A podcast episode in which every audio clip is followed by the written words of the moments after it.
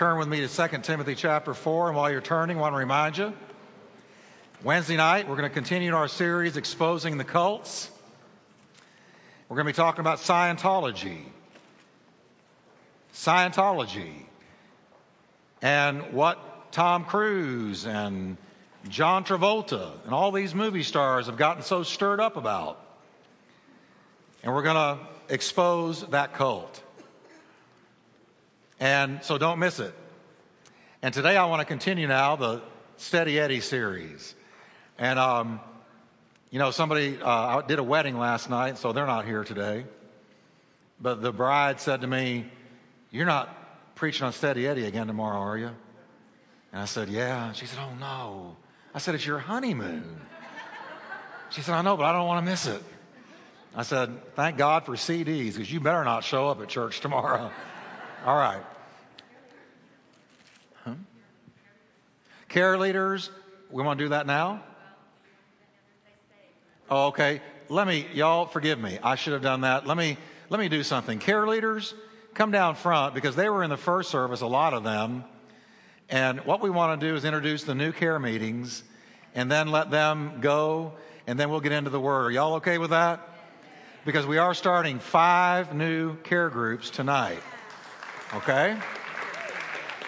Now, I don't see a couple of them, but let me go ahead and just introduce the ones that are, and I need, let me let me show you who they are, and we'll, we'll meet them. So y'all breathe deep and say, "Praise God." Praise God. All right, here's the new ones. Tell us your name, Matt. Uh, Matt and my wife. Amy. I don't, is it on? Let's turn it on there, Stephen. I'm Matt, and this is my wife, Angie, and we're out in Aledo. Aledo. Aledo, here we come. And that'll be a great care group. They're having it at their home. So if you're from anywhere in that area, check them out. Check out the zip code. You got the addresses and everything out there. How can they find it? Uh, there's a map out front at the care board, and we'll be out there right after the service. Okay. David and Valerie C. will be at South Burleson, home of uh, Bob and Pam Starnes. South Burleson. And um, did I miss anybody down this way? Yeah. Mark and Patty Wheeler, and we'll be assisting the Dossetts in Burleson, West Burleson. West Burleson. Boy, Burleson, here we come. Now, any new ones down this way? All right. Hi, we're Raymond and Tammy Flores. We're going to be off of uh, South Granbury Road, and we're at the home of uh, Malcolm and uh, Michelle. And they can find the information right out there. All right. And that's it. And I wanted you, and a couple of the other new ones are gone. They were here in the early service. They're gone. But we're growing. And this is, huh? We have eleven now. eleven groups now. And this is uh, how we keep our, lar- our church larger and smaller at the same time. I encourage you to go to a care group tonight. Find the zip code nearest you out there on the care map and attend one. You'll be blessed. They have a great word. They're going to worship. And they always eat good. Yes, always. So thank you, guys. God bless you. Give them a hand, everybody. All right, now we can look at Second Timothy chapter four and verse five. And I want to call this today, Keep Your Cool.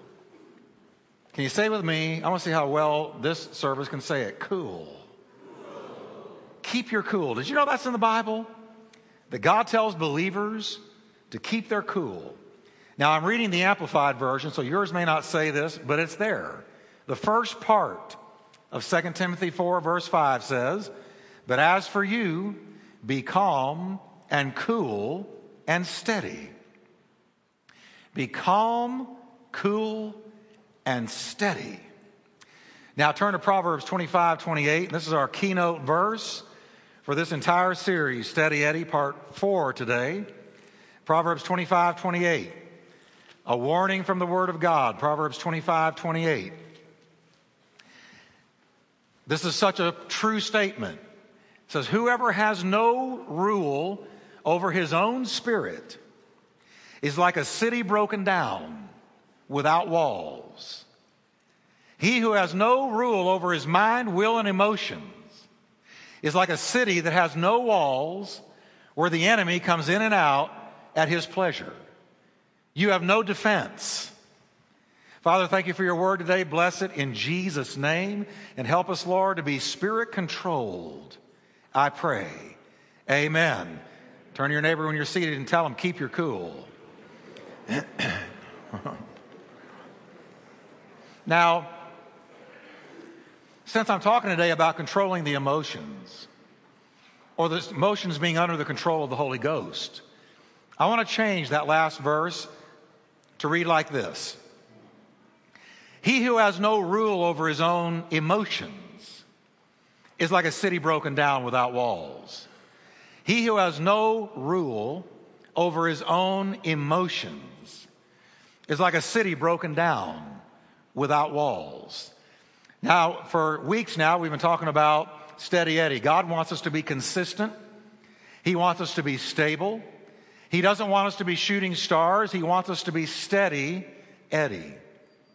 He wants our lights to shine consistently, daily, weekly, monthly, and yearly. Not here today, gone tomorrow. Not up and down. Not hot and cold, hot and cold, hot and cold. But steady. Blazing on like a candle that burns. And so we've been talking about, last time, disciplining our wills. You got to discipline your will. Talked about Jesus disciplining his will. Not my will, but thine be done, Jesus told God. And we've been talking about holy habits and how the same way you can have bad habits, you can have good habits. And we've talked about how to form those habits and having habits that bless us and bring favor on our lives. Talked about Jesus, who was in the habit of attending the Sabbath, on the Sabbath day, the church service every Sabbath. He was there every time, every week. And it says that he went to hear the reading of the word, as his habit was. So Jesus had holy habits. Of course, he was the ultimate holy person. But he had these habits. We talked about Daniel, who habitually prayed. He even considered prayer important enough to risk his life. He prayed three times a day at the risk of his life. He said, this habit is worth my life. What it does for me is worth my life. Now, today I want to talk to you about how to bring our emotions under the control of the Word of God and the Holy Spirit. God wants our emotions to be under control. He wants us to have Steady Eddie emotions. I can't tell you how important this is.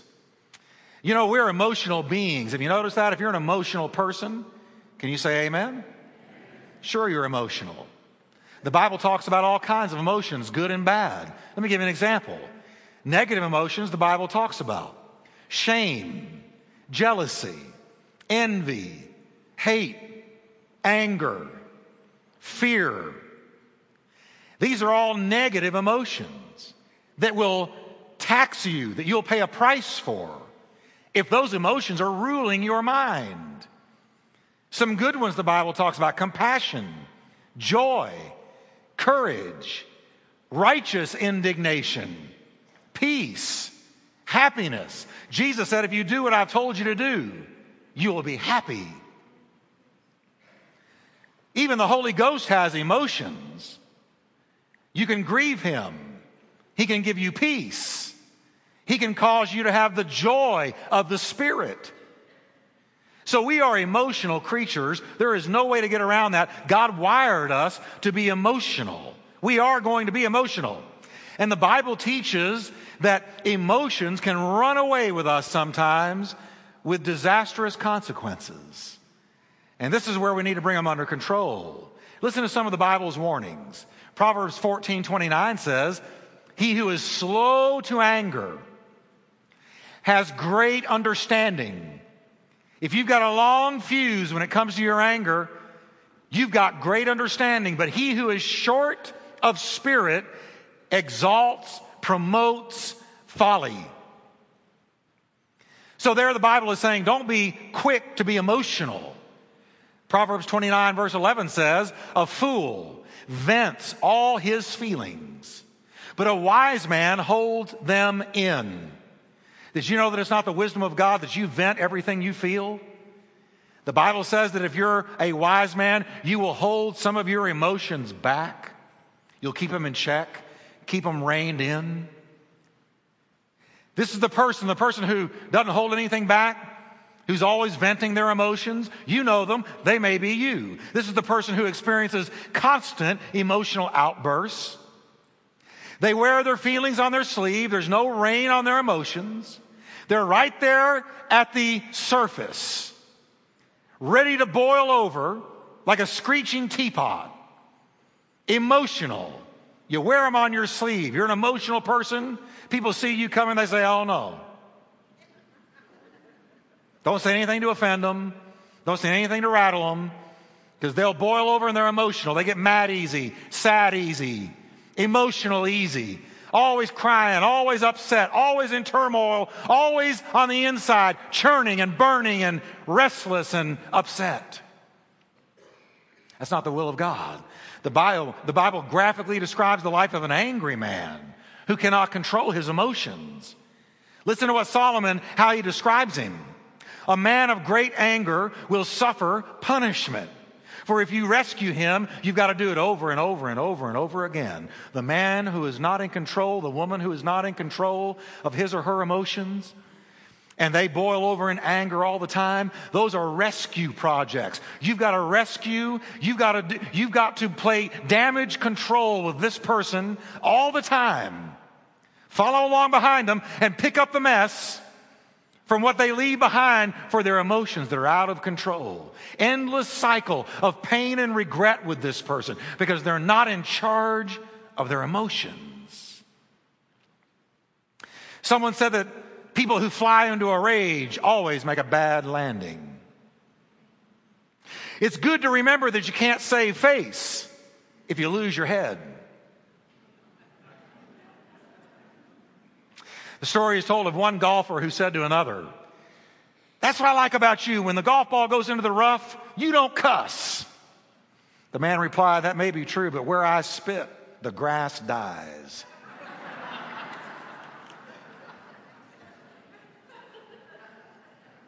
That's why I quit golfing. A lot of dead grass behind me. It's not easy to rein in our emotions. It's not easy to do. It's very difficult. It's hard to remember Paul's words that we already read, but as for you, be calm and cool and steady, suffering unflinchingly every hardship. He's literally telling Timothy and all believers, be steady, Eddie, steady, cool, calm. One woman known for being normally composed stomped into the credit department of a jewelry store, seething over a payment reminder she'd gotten in the mail, and blurted to the stunned clerk, you've made me so think I can't mad straight. Now let me help y'all. You've made me so mad I can't think straight. You'll get it tonight. Now here's the facts on emotions, and I want you to hear me on this one. This is what the Word of God says. Most new Christians are ruled by emotions. And some very old Christians. And God desires our emotions to come under the control of His Spirit. That's the will of God. They are to come under the control of God's Spirit. God sent His Spirit inside of us. It says He didn't give us a spirit of fear, but of power and love and of self-control. That's why God gave His Spirit. You have the Spirit of God inside of you to bring power and love and self-control. And self-control has to do with your mind, your will, and your emotions. One day, King David was well aware that his emotions had gone out of control and were getting out from under the will of God. And he prayed this prayer. He said, why are you cast down? Now notice, he's talking to his own soul. Why are you cast down, O my soul? What are you doing? What are you doing out of control like this, O my soul? And why are you disquieted within me, churning, restless, upset? Why have my emotions gone in thirty different directions? What's wrong with you, soul? Hope in God and wait expectantly for him. Notice he talks to his own soul because he knew my soul, my emotions, they're getting out from under the will of God for me to be disquieted and upset, constantly churning on the inside. That's not the will of God. So he said, soul, come into line with the will of God. You ever talk to your soul? If you ever talk, Jesus said, you will speak to this mountain and it shall be removed. Sometimes you got to talk to yourself and say to your soul, what are you doing? Why are you going off in that direction and this direction and coming out from under the will of God? What are you so uptight about? Why are you so filled with fear? Why are you so angry? He spoke to his runaway emotions and ordered them to get into line with God's will. Sometimes you got to do that. Just speak to him in the name of Jesus. Settle down. Stop it. We've got some emotional people in here. See, nobody's going to shout me down now unless you look emotional. Now, I got to tell you, it's not wrong to have emotions, but it is not the will of God for them to be out of control. It's not wrong to be emotional. I've already been emotional today. I'm emotional right now. I love ministering the word. I was emotional during worship. That's good.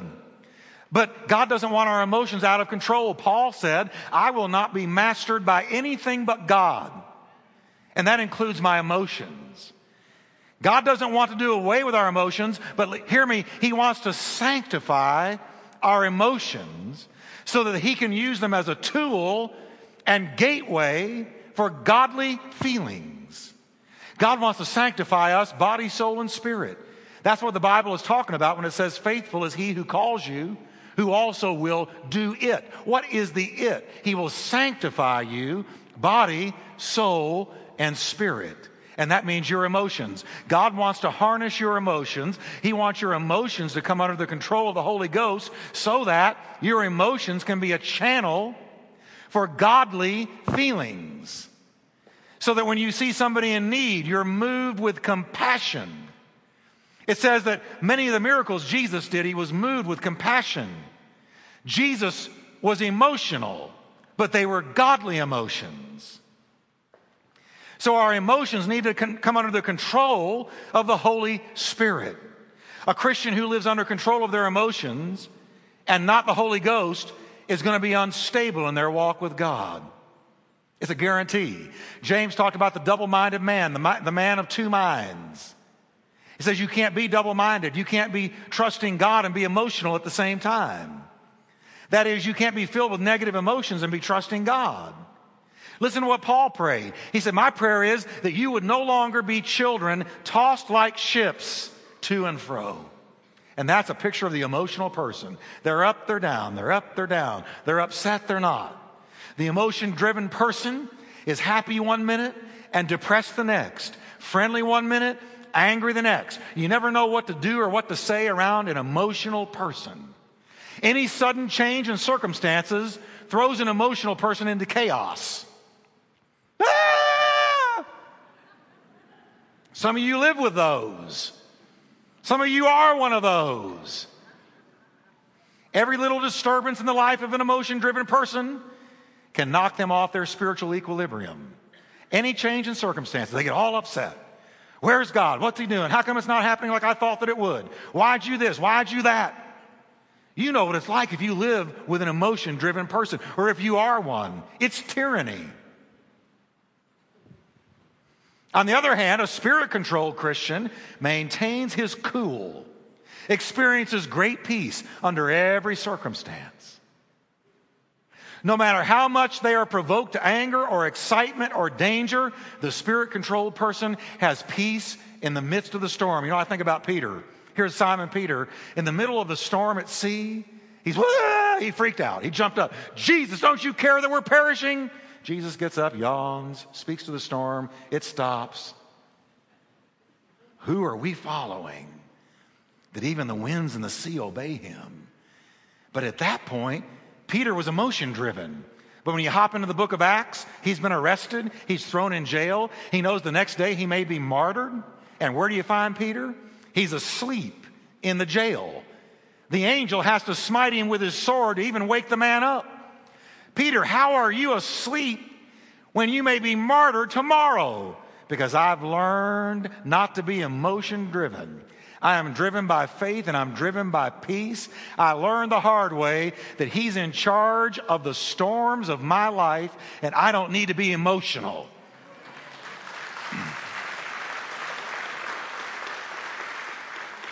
A Christian under spirit-controlled emotions lives on the basis of principle and not feelings. This is so important. We live by principle, not our feelings.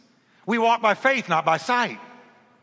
The principles that we have are the result of hearing the Word of God, reading the Word of God, and having those principles put down into our heart. A spirit-controlled Christian lives by faith, lives by their conscience, lives by intuition, and lives by God's Word. The carnal Christian lives by what he feels, and that's what we've got to be delivered from. See, our culture puts a premium on what you feel. If you feel it, it's real. If you feel it, it's legitimate. If you feel it, it's true. But I want to announce to you today that feelings can be false and wrong and lead you astray. And we don't live by feelings. The culture puts a premium on feelings. God puts a premium on faith. The culture puts a premium on emotions. God puts a premium on His Word and obedience. We walk by faith, not by sight, not by feelings, and not by what we feel or our emotions.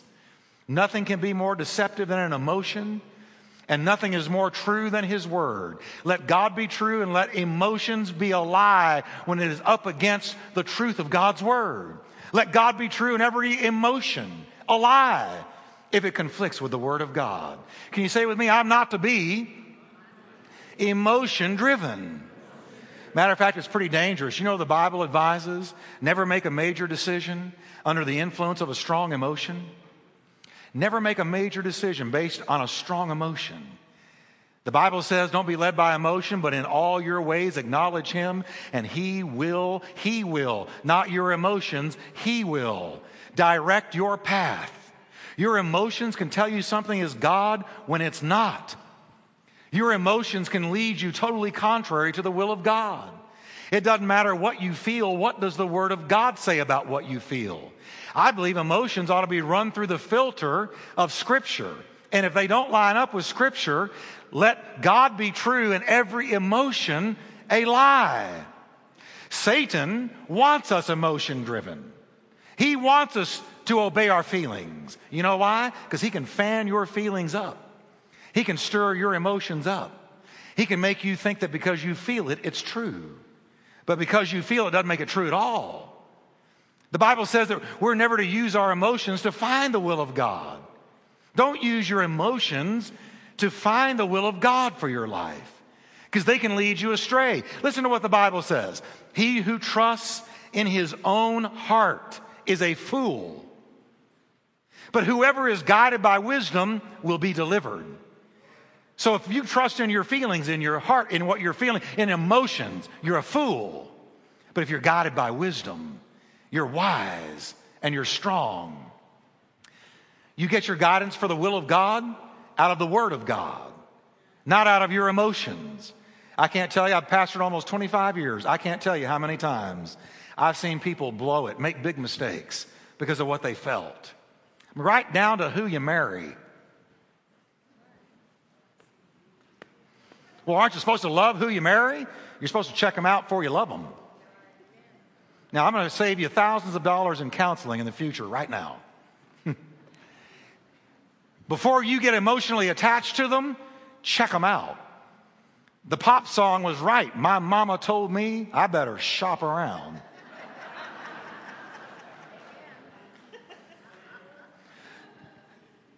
You check out their faith. Find out if he or she is going to church when you're not there. Find out if they're praying when you're nowhere around, because they'll put on their best suit and best dress for you if they want to get you into the altar. But you better figure out if they're walking the same walk you're walking before your emotions are too involved for you to tell the difference and you get dumb and dumber. Because love will strike you dumb. Hello, everybody. You better not marry somebody that doesn't have the faith you do unless you want to step into a living, breathing hell.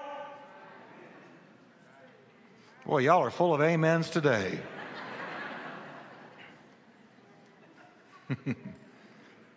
So you don't use your, well, I love them, so it must be the will of God. No, no, no, no, no, no, no, no.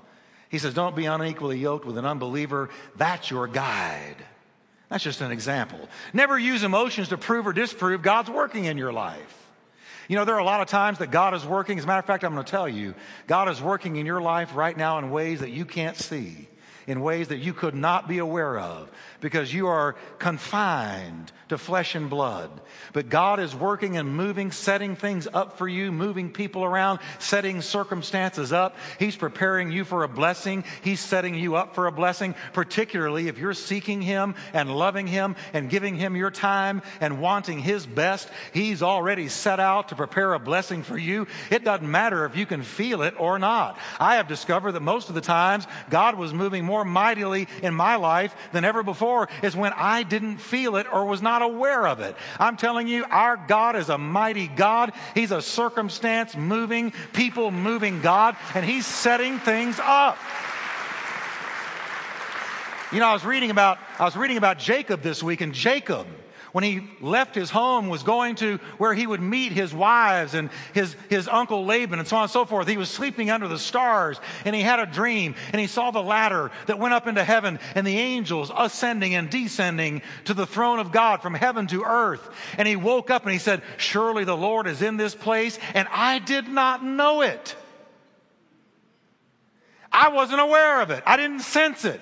But God was setting him up to meet Rachel, to meet Leah, to have all of his children. He was the patriarch of the Jewish lineage. God was setting him up to play a key role in his future. We are the recipients of God's blessing on Jacob to this day. And yet, when God was moving the mightiest, he said, I did not know it.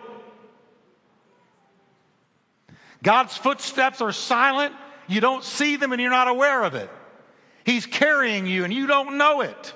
And you're going to meet people and be walked into circumstances that you're going to look back and go, wow, God was moving in my life that Sunday at Turning Point Church, and I did not know it, but now I see the footsteps of God all over the place. Now, how can we learn to bring our emotions under the control of God's Spirit? You say, Pastor Jeff, I lose my temper. I'm always upset. I'm very emotional. I'm super sensitive. I've got these emotions all the time swirling around. I'm prone to depression, this and that and the other, and I want to be steady Eddie in my emotions. How do I do it? I'm going to tell you. Here's the first thing. You got to know. Can you say no? You got to know something. Know that God has everything under control. Do you know that? And we got no nods today. Do this or do this. Do y'all know that? You got to know that God has everything under control. I read recently about a little boy in a family of eight. They went on a vacation in one of these great big vans, and they stopped at a little rest stop. They were going very, very far this one day, so they stopped at a rest stop. Everybody piled out, uh, went to the restroom, kind of stretched and relaxed, and then they were on a deadline, so they jumped into the van, took off, and they were about thirty miles down the road, and somebody said, where's Johnny? Oh, he, he's in the back of the van playing with one of the toys. Johnny! And nobody answered. And I said, where's Johnny? They looked and looked, and they all freaked out. Johnny was back there. So they slam on the brakes, wheel around, screech out, race back down the road. Oh, no, I hope he's okay. They come screeching up to the rest stop.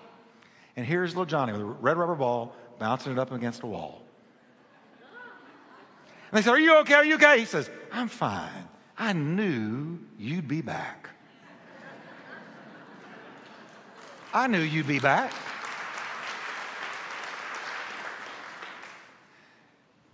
And you know, that's the way God is, and the way we need to be with God.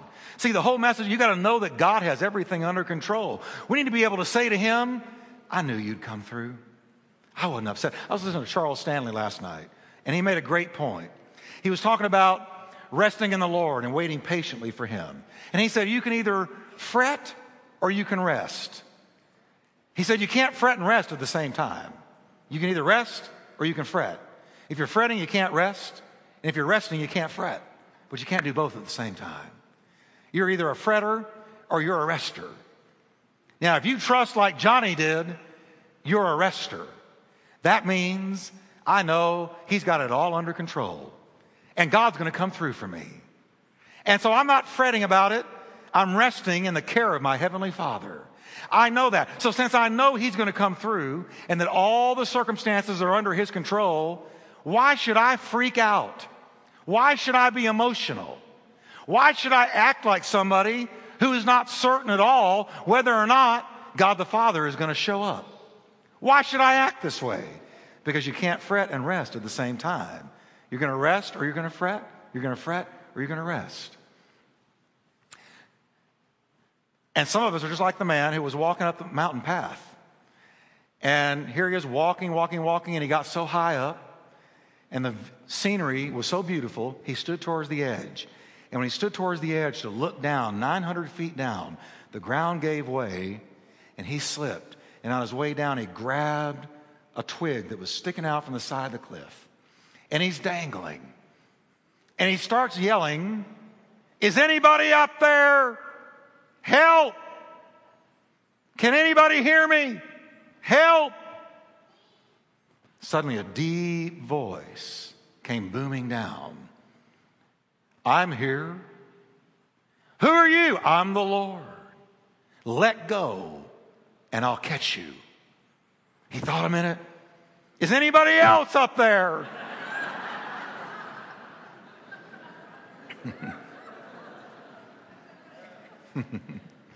Isn't that the way we do sometimes?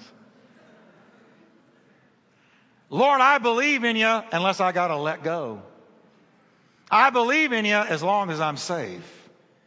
But if I'm in midair and you've got to catch me," then faith gets real. God says, "I've got it. It's in my hands." And in light of this, you got to talk to those emotions like we talked about a minute ago. Like David said, David spoke to himself, and then he said these words, "I will yet praise him." The bank account may be low, but I will yet praise him. My marriage may be in trouble, but I will yet praise him. I may have all kinds of problems, but I will yet praise him because I know my God will come through for me. I know it's all in his hands. So I'm telling myself, "Why are you disquieted, O my soul? Why are you cast down inside of me?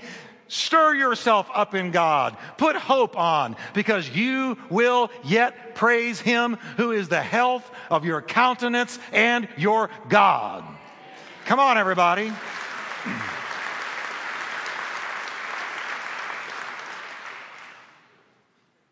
Now, the second thing you do is you talk to God about it. Look what David said. He said, "Oh, my God, my soul is cast down within me. Oh, God, my soul is cast down within me." Now, you know, I tell you all the time, God never says, "Well, I'll be." You can't tell God anything that's going to shock him. You can't tell him anything he doesn't already know. Before you thought it, he knew you were going to think it. Before you said it, he knew you were going to say it. Before you did it, he knew you were going to do it. You can't take God by surprise. And so he says, David says, pour out your heart before him. God is a refuge for us. See, folks, you can go through it by yourself. You can walk through that valley alone, or you can pour out your heart to God. There's not anything that is going to shock God, not anything that's going to make him walk away from you. There's nothing that's going to make him reject you. Take God what you're going through and say, "Lord, I'm experiencing, I'm upset, I'm emotional. This person is doing this or that, or my job is doing this or that to me, or I am tossed with temptation. I'm in some kind of a fiery oven, Lord, and this is what I'm feeling." Pour out your heart before him. Paul did this. Paul was being afflicted with what he called a thorn in the flesh. And he says, his own testimony in the Word of God says, three times I called upon the Lord and sought him about this. He went to God and said, "Lord, this is driving me crazy." And you know, there are some things that'll drive you crazy if you don't talk them to, take them to God. I was talking to a man this week, sophisticated businessman. I mean, sharp guy, very educated. And I shared with him what I did as a pastor, began to talk to him about the Lord. I said, "How long since you've been in church?" He said, "Oh, it's been a long time." But he said, "I really do believe in God. And I know that Jesus is there because there was a time when I had to be delivered from cocaine. And I said, you? He said, oh, yeah. I said, cocaine? You? You were hooked on cocaine? He said, yeah, bad. I said, how did you get out of it? What was the, the turning point? What was the defining moment? Where, where, where did you crash where you finally turned and got out? He said, I'm going to tell you, but it's a hard story. I said, tell me. And I'm going to tell you. It's difficult to hear, but I'm going to tell you. He said, I did cocaine every single day of my life, and I did it for years. My nasal passages were rotting out of my head. I didn't care. All I cared about was the next cocaine fix. And I had a source, a dealer, and I got it every day. And one time, me and some friends of mine were in this dive of a restaurant, and our source, for the first time in years, could not get cocaine to us. And so we began to panic, and I began to panic on the inside. I didn't know what to do. And so we had one more hit left of cocaine, and I took it. And Jeff, something began to happen to me, and I began to panic. I was afraid. And as I listened to his story, I thought, I need to say even more than I always do. There's some things you don't even need to do one time. You don't need to do them one time. Some things you don't even need to do once. You don't need to do cocaine once, speed once, alcohol once, pot even one time.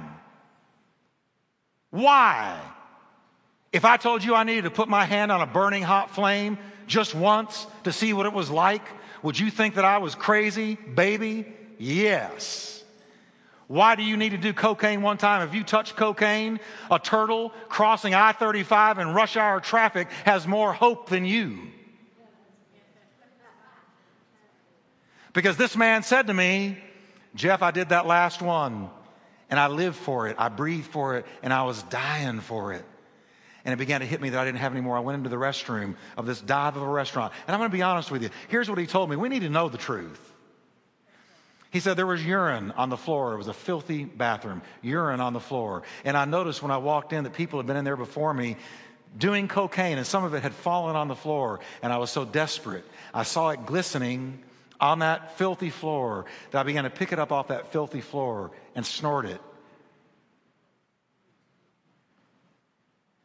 And some of you are in drugs today. You're in church, but you're in drugs. And you're snared. And I'm here to tell you, Jesus can get you out. Jesus can set you free. This man kneeling down on the bathroom floor, snorting coke off of a urine floor, said, God help me, I've reached the end.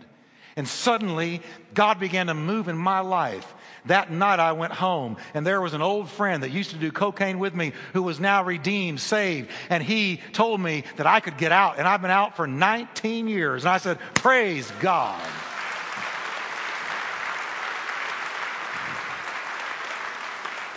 You don't have to do that. I encourage you, instead of turning to anything like that, learn to access the Holy Ghost of God inside of you. I mean, Jesus said it's like a river of water flowing up out of the well that God has dug in your life. Learn to praise Him. Learn to worship Him. Learn to get into the Word of God. Stay in church. Learn to access those living waters, because they will never put you in jail. Not yet, anyway. They won't put you in jail. They won't destroy you. They'll build you up, and God will heal you if you access the Holy Ghost. Can you give God a hand of praise?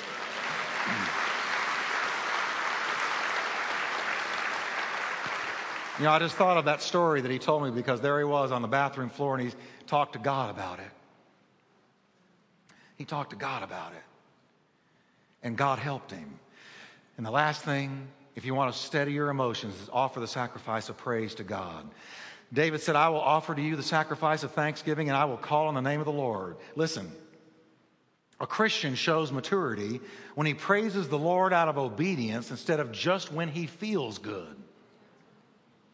If you're waiting for you to feel good before you'll praise God, Satan will see to it that you never feel good. He'll bring everything he can into your life to shoot you down, get you discouraged, get you preoccupied so that you do not worship God. If you're emotion driven, then he will see to it that your emotions are always stirred up. But if you get your emotions under the control of the Holy Ghost, and Satan can't use that as a tool and a weapon anymore, and one of the ways that you do it is you offer the sacrifice of praise to God. The spiritual Christian will work and act out of obedience to the Word of God no matter what he feels or thinks. I praise him because I know that I should. Paul said, in everything give thanks, for this is the will of God in Christ Jesus concerning you. Listen to the pro- prophet Habakkuk. He says, though the fig tree may not blossom, nor fruit be on the vines, though the labor of the olive may fail, and the fields yield no food, though the flock may be cut off from the fold, and there be no herd in the stalls. In other words, though there is no reason circumstantially whatsoever that I should be praising God, he said, yet I will, I will rejoice in the Lord. I will joy in the God of my salvation.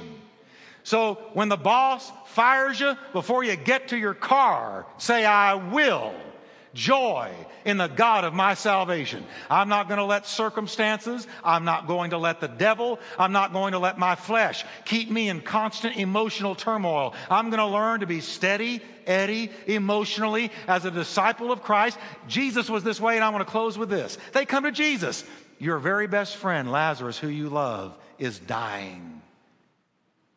What did Jesus do? Did he, oh, and run to him? He stood right there. And they thought, what's the matter with you? They said, your friend is dying. You can go heal him. This sickness is not to death. It's to the glory of God. What's the matter with you, you cold-hearted dude? Your friend is dying. You don't understand. I'm not emotion-driven. I'm spirit-controlled, and I'm will of God-driven. It's God's will he dies, because I'm going to raise him. If Jesus had been emotion-driven, Lazarus would have never gotten up from the dead, because he'd have been healed before he died. So we need, when something emotional comes our way, say, Holy Spirit, what saith you? Not everything that people tell you is an emergency is one. We live in a world that says, you better, you better, you better, you gotta, you gotta, you gotta, run, run, run, do, do, do. When I get spirit control, I immediately access the Spirit of God inside of me and say, what are you telling me about this? This week, Kathy told me something, not that I'm, we're fine, but she told me something that I, I noticed normally would have upset me, something external outside of our home, and um, I just took it in stride, water off a duck's back. And then I thought, what's the matter with you, Wickwire? And then it occurred to me, I've been through too much. I just listen to God if something comes my way, and he doesn't tell me to freak out. He never tells me to get all emotional. Ooh, you don't want a pastor. Ooh. And I don't want sheep. Ooh.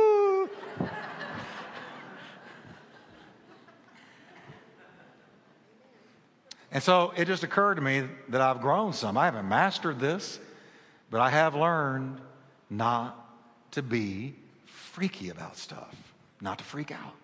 God's in charge. Can we stand together? Can